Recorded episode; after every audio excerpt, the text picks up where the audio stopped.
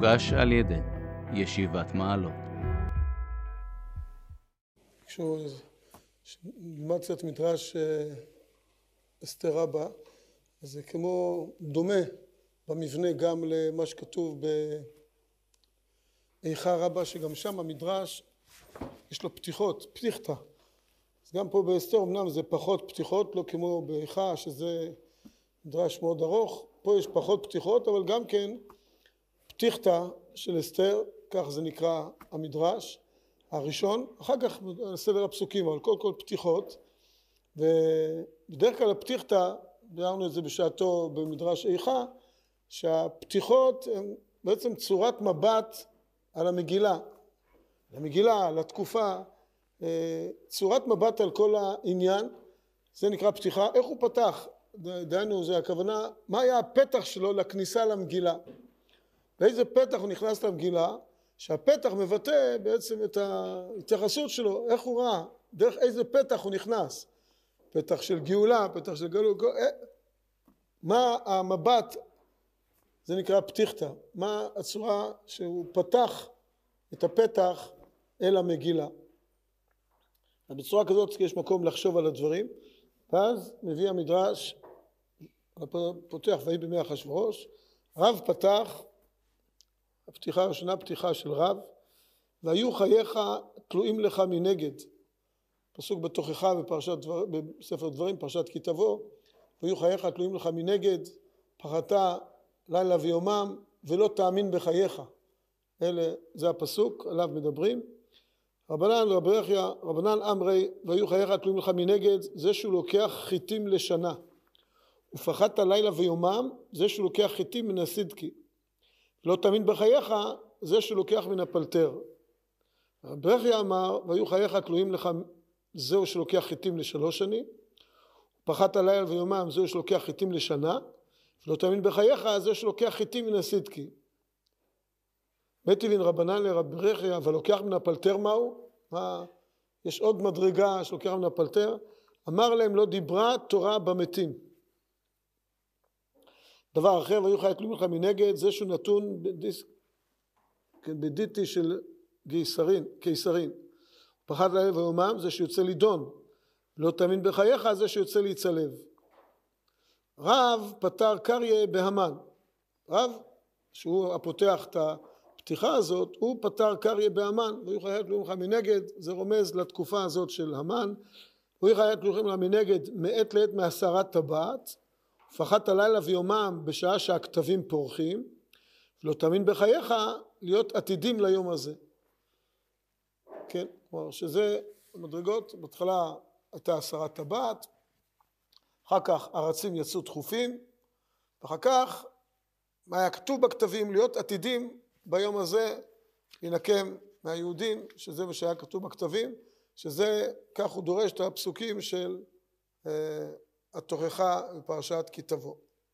עד כאן המדרש, אם יש שאלות,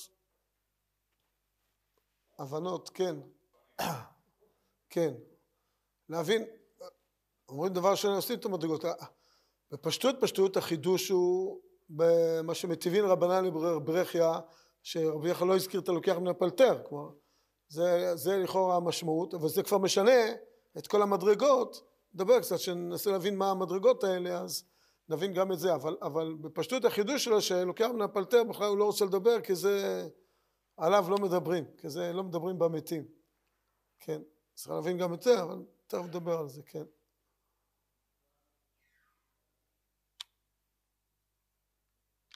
כן. הפסוק, זה לא, זה לא הפסוק הזה לפתיחה הזו, זה הפסוק, כאילו, ויהי אחשורוש זה כאילו הכותרת של המגילה, ועכשיו הפתיחות, זה רק שם של המגילה, כאילו היה כתוב פה מגילת אסתר והפתיחות. אז זה לא מדבר דווקא על המילים האלה. זה לא פתיחה, המילים ויהי בימי אחשורוש זה לא פתיחה, זה לא התחלה של הפתיחה הזו, אלא זה כותרת של כל הפתיחות. אין אחר כך פסוקים אחרים שמדברים עליהם. זה הפתיחות. זה כאילו, כאילו הכותרת, כאילו כתוב מגילת ויהי בימי אחשורוש. עכשיו בדרך כלל רוב הפרשיות והמגילות נקראות על שם המילים הראשונות שלהם. אז מגילת אסתר קרויה מגילת אסתר לא לפי המילים הראשונות, אבל בעצם פה זה קרוי כאילו על שם המילים הראשונות. כן. בבקשה, מה? בבקשה. לוקח חיטים לשנה לבין? לא, לוקח חיטים ותבואה זה אותו דבר. לא. לוקח חיטים, לא, לא נראה, לא. לא רואה שזה משהו שדייק פה. אני יודעתי, אם יש לכם משהו להגיד בזה, אבל נראה שלא. בסדר? חיכיתי לאיזו שאלה, כי בעצם כל המדרש מוקשה אה, על, על רב, על, יש כאן כמה נקודות. ראשית, שאלה יסודית, שהרבה פעמים אנחנו שואלים אותה במדרשים, אבל בפתיחות יש עוד יותר מקום להתבונן בזה. האם יש קשר בין הדרשות הראשונות להמשך? כלומר, הדרשות הראשונות האם הן קשורות על לוקח מהפלטר וכולי למה שרב פתר קרעי באמן או שסתם מביאים את זה דרך אגב כמו שאנחנו רואים את זה לפעמים במדרשים. המהרזו כך אומר שזה דרך אגב הביאו את זה אולי עוד מפרשים אה, אבל אני לדעתי בפתיחות יש מקום יותר להתבונן אם יש קשר בין הדברים אה, אם יש קשר גם בין ההתחלה של המדרש זו נקודה ראשונה נקודה שנייה יותר בולטת זה על עצם הדיבור של רב. ככה הוא רואה את מגילת אסתר, היא נגמרת ויהיו עתידים ביום הזה. זה, זה המגילה, כך רב מסתכל על המגילה, אין כל ההמשך, אין את האפי אנד, אין את הסוף, ש, שבית המן עובר למרדכי, וליהודים הייתה אורה ושמחה וששון ועיקר, משתה ויום טוב, שלוח מנות, מתנות לאביונים, כל זה לא קיים. רב מסיים את המגילה ב... ויהיו עתידים ליום הזה, שם מסתיימת המגילה. כך הוא, זה הפתח שלו להביט על המגילה. מה, מה הפתח הזה? כלומר, זה, זה בעצם הנקודה. איך רב הביט על המגילה? האם זה באמת מה שמאפיין את מגילת אסתר? אתה מחפש מתוך כל המגילה משהו ש, שהוא הפתח שדרכו אתה נכנס. האם זה הפתח? זו, זה, אני אגיד ככה, השאלה שהייתה לי, ככה, כשראית המדרש, זה בעצם הנקודה שהייתה קשה. כלפי החלק הראשון זה כלפי הפתיחה של רב שזה הפתיחתא. אבל כלפי החלק הראשון החלק הראשון הוא גם קצת קשה. המפרשים דנים בזה אה, איפה, איפה מידת הביטחון כלומר האם אין כאן הקדוש ברוך הוא לא נמצא לוקח שנה שנתיים שלוש שנים? אה, איפה הביטחון? יש מפרשים שממש שואלים את זה גם ענף יוסף ששואלים ממש וגם זה כתוב פרשת המן כתוב שמי שלא, מי שיש לו לאכול היום ודואג מה יהיה מחר, הרי זה מקטני המנה. כלומר, זה, זה מה, מה, מה, מה פשר המדרש הזה, כלומר, ש, ש, מה, מה הנקודה המרכזית במדרש? כלומר, מה הבעיה במי שלוקח מן הפלטר? זה בדיוק כמו שהיה מן. היה מן, כל יום הלכו ואספו את המן, וזה מה שאכלו. ומי שדאג זה מקטני המנה. אדם, אה, יש לך, יש לך מה לאכול עכשיו, אתה דואג מה יהיה מחר? זה קטני המנה לכאורה, ככה חז"ל דורשים ולומדים מפרשת המן. אז מה, מה פשר העניין הזה? כלומר ש, שפה רואים כאילו כל נושא הביטחון בהשם נעלם ולוקח שלוש שנים, שנה, אתה צריך שיהיה לך מחסנים מלאים כדי שתהיה בטוח בעצמך. איפה, איפה מידת הביטחון, איפה תפילות, איפה כל הדברים האחרים לכאורה זה... אז אמנם זה נאמר בפרשת התוכחה, שזה בעקבות שהמחסן באמת לא הולך בדרכיו של הקדוש ברוך הוא, אם לא תשמעו בקולי, אבל עדיין, גם אם לא תשמעו בקולי, כל המגמה של התוכחה היא לחזור לריבונו של עולם, אז, אז חז"ל בדיוק דורשים את זה בצורה כזאת של, שלוקחים את זה. עכשיו הדבר הזה עוד יותר קשה בגמרא, הגמרא בכמה מקומות בירושלמי מופיע הפסוק הזה במסכת שקלים, מסכת שבת גם כן יש, אה, בנושא של טומאה, פרדותיו של רבי, לא ניכנס לנושא של טומאה, כמה שיעור דם שמביא טומאה, על כל פנים מישהו מהאמוראים שאל שאלה את האמורא חברו והוא בעט בו, ככה כתוב בעט בו, בטש בי, בעט בי אז השאלה אם זה פשט, לא פשט, ככה נפנף אותו, נגיד במילים שלנו, נפנף אותו מעליו. ואחר כך הוא שאל אותו, תגיד לי, בגלל שאני שואל אותך שאלה כזאת, אתה בועט בי? אז הוא אמר שאני הייתי לא בדעת לא, לא הייתי בדעת, כי אני לוקח, אנא לוקח מן הפלטר אנא. ואני אחד שלוקח מן הפלטר, ולכן אני לא, לא בדעת, ולכן סליחה שככה, לא, זה כבר לא כתוב, זה אני אומר, מוסיף, סליחה שככה נהגתי איתך, אני פשוט לוקח מן הפלטר, ולכן הייתי עצבני, אני יודע איך שנגדיר את זה, לא הייתי בדת גמורה, הייתי עצבני, כי אני לוקח מן הפלטר. אז גם כן, שם כבר מדובר באמוראים, זה לא כבר פרשת התוכחה, שם מדובר כבר באמורה, איך אפשר להבין דבר כזה? שהוא אומר, אני לוקח מן הפלטר, ש... אז לכן אני, אז, אז בעצם מה, אז הוא לא למד כל היום תורה, זה אמוראים, דיברו על דיני טומאה וטהרה, אז מה אם הוא לוקח מהפלטר אז הוא לא יכול ללמוד? יש, לו, יש לך מה לאכול עכשיו, תאכל ותלמד. מחר, בעזרת השם, יהיה מחר. כמו שאתמול היה אחר כך למחרת היה לך גם. עד כדי כך שינפנף ממך בן אדם ששואל אותך שאלה שהביטוי הפשוט הוא בעט בי. איך אפשר להבין דבר כזה?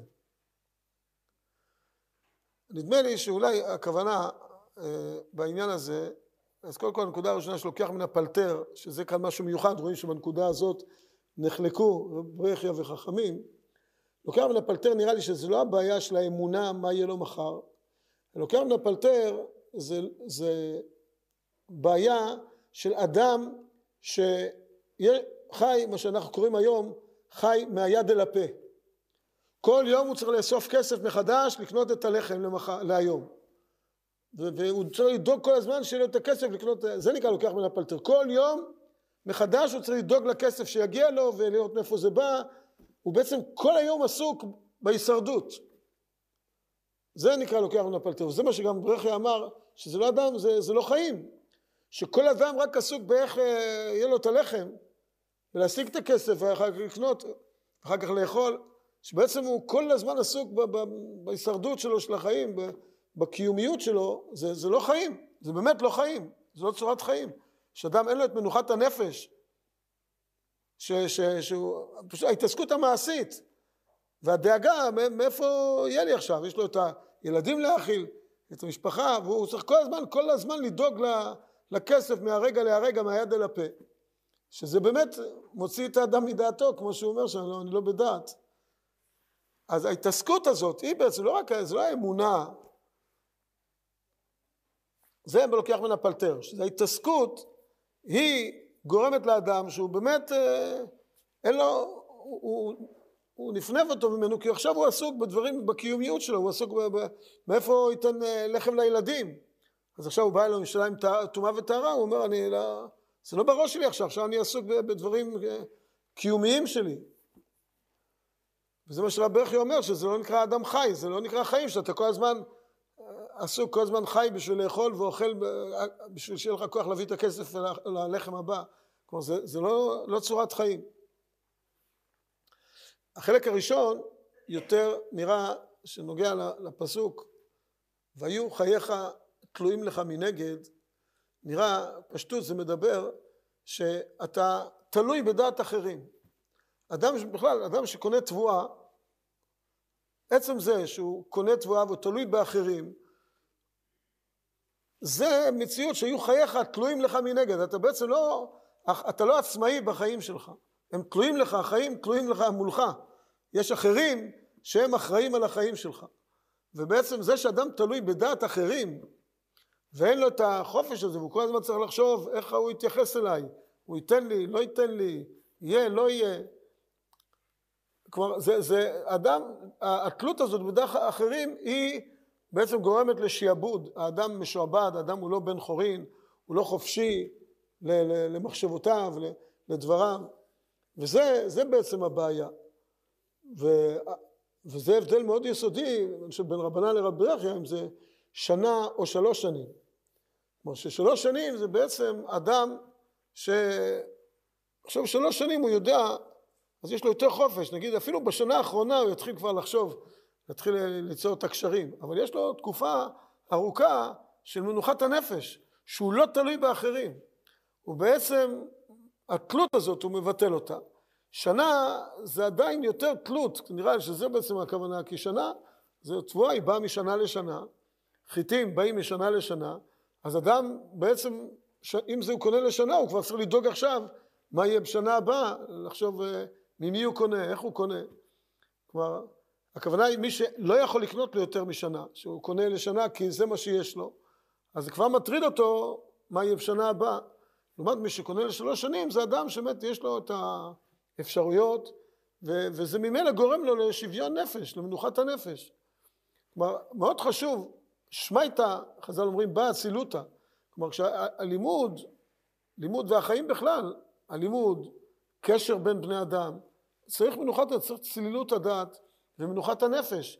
אם האדם טרוד בדברים אחרים, אז אין לו את מנוחת הנפש. ואז זה יוצר עצב, עצבנות, זה יוצר כל מיני אה, תוצאות של חוסר מנוחה נפשית. לכן המנוחה הנפשית היא מאוד חשובה. כמובן שחלק מרכזי מזה זה גם אמונה, אבל ההשתדלות היא פשוטה, אדם הוא צריך לאכול. לא יישב בבית כנסת ויתפלל וירד לו מן מן השמיים. אנחנו מדברים אחרי תקופת המן, המן, לא המן של המגילה, אלא המן של האוכל. אז, אז, אז אנחנו, בצורה רגילה, אדם צריך להשתדל, אדם צריך לדעת שהוא צריך להשיג את האוכל. אז התפילה היא מאוד מרכזית, אבל אחר כך הוא צריך ללכת לחנות ולקנות. ו... ואי אפשר לבוא עם סידור לחנווני, לתת לו סידור, התפללתי, אתה צריך לתת לו כסף. אז גם אחרי התפילות ואחרי האמונה, עדיין האדם צריך להיות עסוק בפרנסה ובקניית האוכל שלו. ולכן אה, הצד הזה של קניין האוכל והדברים האלה, הוא מעסיק את האדם, וכשאדם, זה מעסיק אותו לא רק בצד המעשי, שהוא צריך ללכת לחנות ברגל ולקנות, אלא זה מעסיק את נפשו, מעסיק את רוחו, הוא צריך להיות, הוא מוטרד מאיפה הוא יביא את זה, זה דבר שכבר חורג וחייו תלויים לו מנגד, כבר הוא תלוי בדעת אחרים. יש כאן בפסוק שלוש מדרגות של תלות בדעת אחרים, וכל אחד רואה את המדרגות בצורה אחרת. רבי הרי לא רואה את, את השנה, זה עדיין לא מספיק מנוחת הנפש. רבי יחיא משני הקצוות, גם את מנוחת הנפש שהוא רואה שאדם שמת כרגע לא טרוד בזה בכלל, לא מעסיק אותו בכלל, אפילו לא מעניין אותו אם יהיה בצורת בשנה הבאה או לא, כלומר זה לא מעסיק אותו הדבר הזה בכלל. רבנן רואים בשנה את המדרגה, שאפילו אם זה קצת מעסיק, זה טבעי, ועדיין אדם נדרש להיות בצלילות הדעת גם בדבר כזה. כל פעם זה, ובקצה השני, רבי יחיא גם רואה את הקונה מהפלטר, שזה בכלל לא חיים, שאדם כל הזמן עסוק בהישרדות שלו, זה בכלל לא חיים, ורבנן תובעים מן האדם לחיות גם בזמן כזה, כלומר שגם כשאתה קונה מן הפלטר ואתה צריך כל יום לדאוג איך אתה מביא את הכסף למחר, אה, עדיין אתה צריך שיהיה לך צלילות הדעת ובמשהו, זה נכון, זה, זה, זה לא תאמין בחייך, אבל עדיין זה, הוא חי. רבי ירא קורא לו מת וחכמים עדיין קוראים לו חי. לא תאמין בחייך, אבל אתה חי. רבי ירא לא תאמין בחייך, זה עדיין, זה קונה מן הסיטקי שיש לו עוד איזשהו פסק זמן, שבוע, וזה אפילו לא חי בכלל, לא שלא מאמין בחייו. זה כלפי המחלוקת הזו. הדעה השנייה עוסקת באדם שנידון בצורה פשוטה, זה שוב שלוש מדרגות, אדם שלוקחים אותו מעצר עד תום ההליכים, זה השלב הראשון, שהוא מעצר עד תום ההליכים, השלב השני, שהוא עומד לדין, השלב השלישי, פסק דין. אלה שלושת המדרגות, היו חייבים תלויים לך מנגד, זה שאדם עוצרים אותו עד תום ההליכים. אז עכשיו זהו, הוא, הוא לא ברשות עצמו, חייב תלויים לו מנגד. פחדת יומם ולילה, לילה ויומם, זה פסק דין, מה יהיה תוך כדי המשפט, אז הוא פוחד מה, מה, מה יהיה פסק הדין. זה כבר לילה ויומם, זה כבר משהו יותר ממשי. ולא תאמין בחייך כשיוצא להצלב, כשפוסקים לו את הדין, כורתים את חייו, פוסקים לו את הדין, זה כבר דבר שהוא לא תאמין בחייך. זה אבוד, אמנם הכל יכול לקרות, הצלות מן השמיים, הכל יכול לקרות, אבל בצורה פשוטה אדם כבר לא מאמין שהוא יחיה, לא תאמין בחייך. שזה השלב השלישי. עד כאן זה הפתיחה, הפתיחה לפתיחה. ואז מביאים את רב, פתר קריה בהמן, כן? שזה בעצם הביטוי של רב, פתר קריה בהמן, לא במגילת אסתר, זה פתר קריה בהמן, וזה הגזרות של המן. קודם כל איך נראה שרב פתח את המגילה ואחר כך מה מיוחד אולי ברב, למה זו הפתיחה דווקא של רב. בפתיחות יש מקום, אם יש כלים, יש מקום להתבונן מה השיטה שלו, לשיטתו, למה רב מבחינת ההסתכלות שלו על המציאות פתח דווקא בצורה הזאת. נדמה לי שרב מתייחס למגילת אסתר כמגילת הגלות. מה שרבה מגדיר בגמרא במסכת מגילה, רב אומר, הכתי עבדי אחשורוש ענן. כשאמרה דנה על אמירת הלל בפורים, אז רב אומר, ביציאת מצרים יצאנו, היינו עבדי פרעה והשתחררנו מפרעה. ופה היינו עבדי אחשורוש והכתי עדיין עבדי אחשורוש ענה. אנחנו עדיין עבדי אחשורוש. כשרב אמר את זה, זה עוד היה גם בגלות, אמר את זה בבבל, ו... ואנחנו עבדי אחשורוש. כלומר, גם כשהמגילה נגמרה, אז מה היא נגמרת? שאחשורוש שם מיסים על איי הים, עדיין הכל מדובר, העיר שושן צהלה ושמחה. לא ירושלים, עוד לא בית המקדש, לא חזרת ישראל לארץ, זה מגילת הגלות. זה לא יסתיים, אין בעצם, רב אומר במילים אחרות, אין איזשהו אפי אנד. אין באמת סיום כזה שמשהו שאתה אומר מושלם, שהמגילה מסתיימת באיזה שיא שהגענו אליו, עם ישראל חוזר לארץ, חז"ל משלימים את זה, שמרדכי עלה לארץ, בבית המקדש, הבית שני שנבנה. אבל במגילה עצמה, המגילה נגמרת עדיין עם אחשורוש, אנחנו עבדי אחשורוש, כמו שרבא אומר, זה באמת מה שהיה בפועל. הכתי עבדי אחשורוש שנה, בסופו של דבר עם ישראל בגלות, על מה נגיד הלל? נשארנו בגלות. אז, אז רב, רב פותח את המגילה, הפתיחה שלו למגילה היא פתיחה שבעצם בדיוק קשור לכל מה שראינו לפני כן, גם בפסוקים, והיו חייך תלויים לך מנגד, שאנחנו תלויים בדעת אחרים.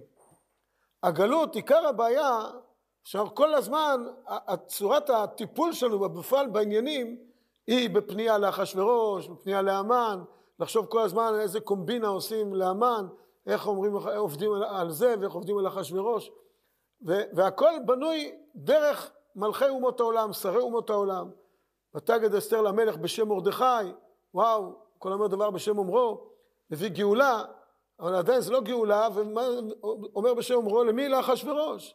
עדיין הכל מול אחשוורוש, מול, מול הגויים. אנחנו לא עובדים עם עצמנו. חיינו תלויים מנגד, ואנחנו, חיינו תלויים בדעת אחרים. וזו בעצם הפתיחה של רב.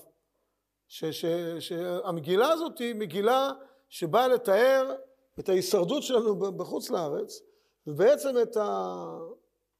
נקרא לזה אפילו אולי במילה יותר, את האידיאל, יש, יש תקופה שזה החיים. יש תקופה בעם ישראל, תקופת גלות, וזה כתוב כבר בתוכחה שיהיה דבר כזה, ואנחנו מבינים שזה חלק מסדר החיים של עם ישראל, שהיציאה הזאת מהסדר היא חלק מהסדר, ויש תקופה שבה אנחנו חיים בגלות. עכשיו רב עשה את התהליך של המעבר מארץ ישראל לבבל. יש הרבה גמרות שהגמרא אומרת מחייאתי רב או מחיידנחית רב לבבל. למשל עשו בבל כארץ ישראל לגיטין לגבי אמירת בפניי נכתב בפניי נחתם או לגבי בהמה דקה. רב כשהוא הגיע לבבל אז אסרו לגדל בהמה דקה ועשו את בבל כארץ ישראל. באופן כללי הגמרא, התלמוד הבבלי, רב הוא בעצם מתחיל את התלמוד הבבלי. רב זה הדור הבא אחרי רבי, והוא בעצם אחרי המשנה, רב מתחיל, מה שנאמר במחשכים הושיבני כמתי עולם זו תלמודה של בבל, זה רב. רב הוא זה שפתח את כל העניין והביא את התורה לבבל. רש"י אומר, זה, כשהגמרא אומרת עשינו בבל כארץ ישראל לגיטין, אז רב שמימי, כי רב ירד לבבל, ואז הוא הפיץ שם את התורה, ואז התחילו ללמוד תורה ותלמידי חכמים. רב בעצם הוריד את העניין הזה לבבל. וזה שבבל הייתה אחר כך מקום תורה עם ישיבות, זה רב התחיל את העניין הזה. רב הוא זה שפתח את הפתח, מדברים על פתיחה, אז רב פתח את הפתח לכל התפרצות התורה בבבל. כי רב ראה בהחלט בגלות מציאות שעם ישראל נמצא בה, וזה העניין, ולכן צריכים שם לפתח. תלמידו של רב היה רב יהודה, רב יהודה אמר כל העולה מבבל לארץ ישראל עובר בעשה. כלומר, רב יהודה ודאי קיבל את זה מרב, שרב הוא זה שראה עניין לבנות את הגלות. לבנות, היינו אומרים תגיד להם לעלות לארץ, אבל רב ראה עניין, הבין מבחינת התקופה, שזה תקופת גלות, וכיוון שעם ישראל נמצא וזו המציאות, אז צריך עכשיו שם לעשות את הדבר כארץ ישראל. שכך הוא ראה את העניין, זה כמובן תלוי בתקופות. כשארץ ישראל נותנת פירותיה בעין יפה, הקץ מגולה, אז צריך להבין שזה הגיע זמן אחר. אבל מבין, בחסידות אומרים, זה שהרב סיודה מאוד התנגד לזה, אבל בחסידות היו כאלה שהיו אומרים בשם גדולים בישראל, שהיו אומרים ביידיש, מחדו ארץ ישראל. תעשה פה ארץ ישראל, הגלות. תעשה פה ארץ ישראל. ירושלים דליטה, כל מיני ביטויים כאלה. תעשה פה ארץ ישראל. כלומר, יש תקופות, רב, זה מה שרב עשה. עשה את בבל כארץ ישראל לגיטין. בבל כארץ ישראל בעניין בהמה דקה. הוא באמת עשה את בבל כארץ ישראל. וזה העניין, זה, זה, רב, זה שיטת רב. יחידנח את רב ירד לבבל, הוא הבין ששם עכשיו המציאות של תורה בעם ישראל, שזה עובר, מרכז התורה עובר לבבל, והוא קלט שזאת התקופה וזה העניין, ירד לבבל ובנה שם את התורה. רב לשיטתו רואה במגילת אסתר את מגילת הגלות, שיש עניין של תקופה כזאת של גלות, והיא לא מסתיימת באיזה צורה של דווקא ארץ ישראל, אלא הגלות היא גם מטרה בפני עצמה, וההישרדות בגלות היא גם חלק בלתי נפרד מהתורה. אומנם גלות זה תוכחה, זה הכל בתוכחה, זה בתור פרשת כי תבוא הפסוקים האלה, אבל התוכחה הזאת היא גם חלק מהחיים. אם מגיע עם ישראל למציאות הזאת, צריך לדעת איך חיים שם בצורה הטובה ביותר. וזה בעצם שיטתו של רב, וכך הוא רואה את מגילת אסתר.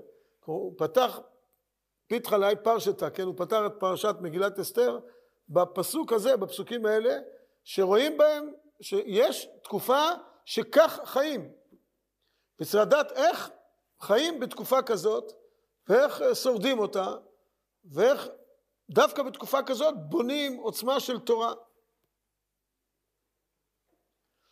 ויכול להיות שבאמת ההבדל בין הירושלמי, כלומר שה, שהמורה בירושלמי מביא ואיך התלויים לך מנגד, רב רואה בזה אולי בעיה. לגלות זה טוב, לארץ ישראל זה בעיה. אבל הגלות זה דבר טבעי שצריך לראות איך חיים איתו ואיך יחד איתו בונים במחשכים מושיבני זאת המילה של בבל גם כשאדם בחושך קונה מן הפלטר או קונה מן הסידקי גם אז איך אתה תלמודה של בבל איך אתה מאיר גם את התקופה הזאת באור התורה. שזה רב זו הייתה משימתו של רב זו הייתה שליחותו של רב.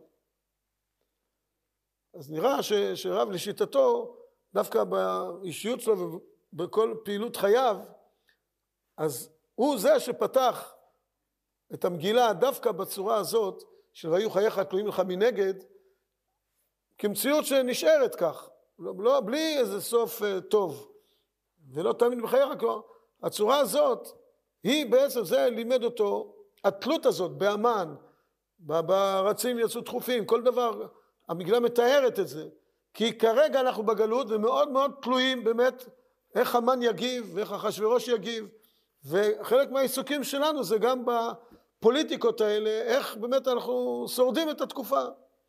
ואנחנו באמת תלויים בדעת אחרים. זה באמת נכון, אנחנו תלויים בדעת אחרים, זו התקופה, זה החיים, צריך ללמוד איך חיים עם זה. ואיך בתוך זה בונים תורה, כמו שרב עשה, שהצליח בסוף לייסד את התלמוד הבבלי. שזה מפעל של רב בגדול. כמו שרב צודיק מדבר, רבי צודק הכהן מלובלין, מדבר על זה, והוא ממש הוא רואה את כל התלמוד הבבלי, הוא מדבר בצורה חזקה, כמפעל של רב בעצם. כל הופעת תורה שבעל פה, ההתפרצות של תורה שבעל פה, שבאה לידי ביטוי בגמרא במיוחד, זה מפעל של רב. בבבל, התלמוד הבבלי. וזה, המפעל הזה של רב הוא בעצם הפתיחה שלו גם למגילה, לראות בזה, כן, כך צורת החיים, ומסתכלים על המן ועל הרצים ועל מה כתוב באגרות, זה מאוד מעניין אותנו, כי כרגע אנחנו תלויים בדעתם, וצריכים לראות איך פועלים בתוך המסגרת הזו. כך נראה שרב לשיטתו, כך פתח את המגילה. כן, בעזרת השם.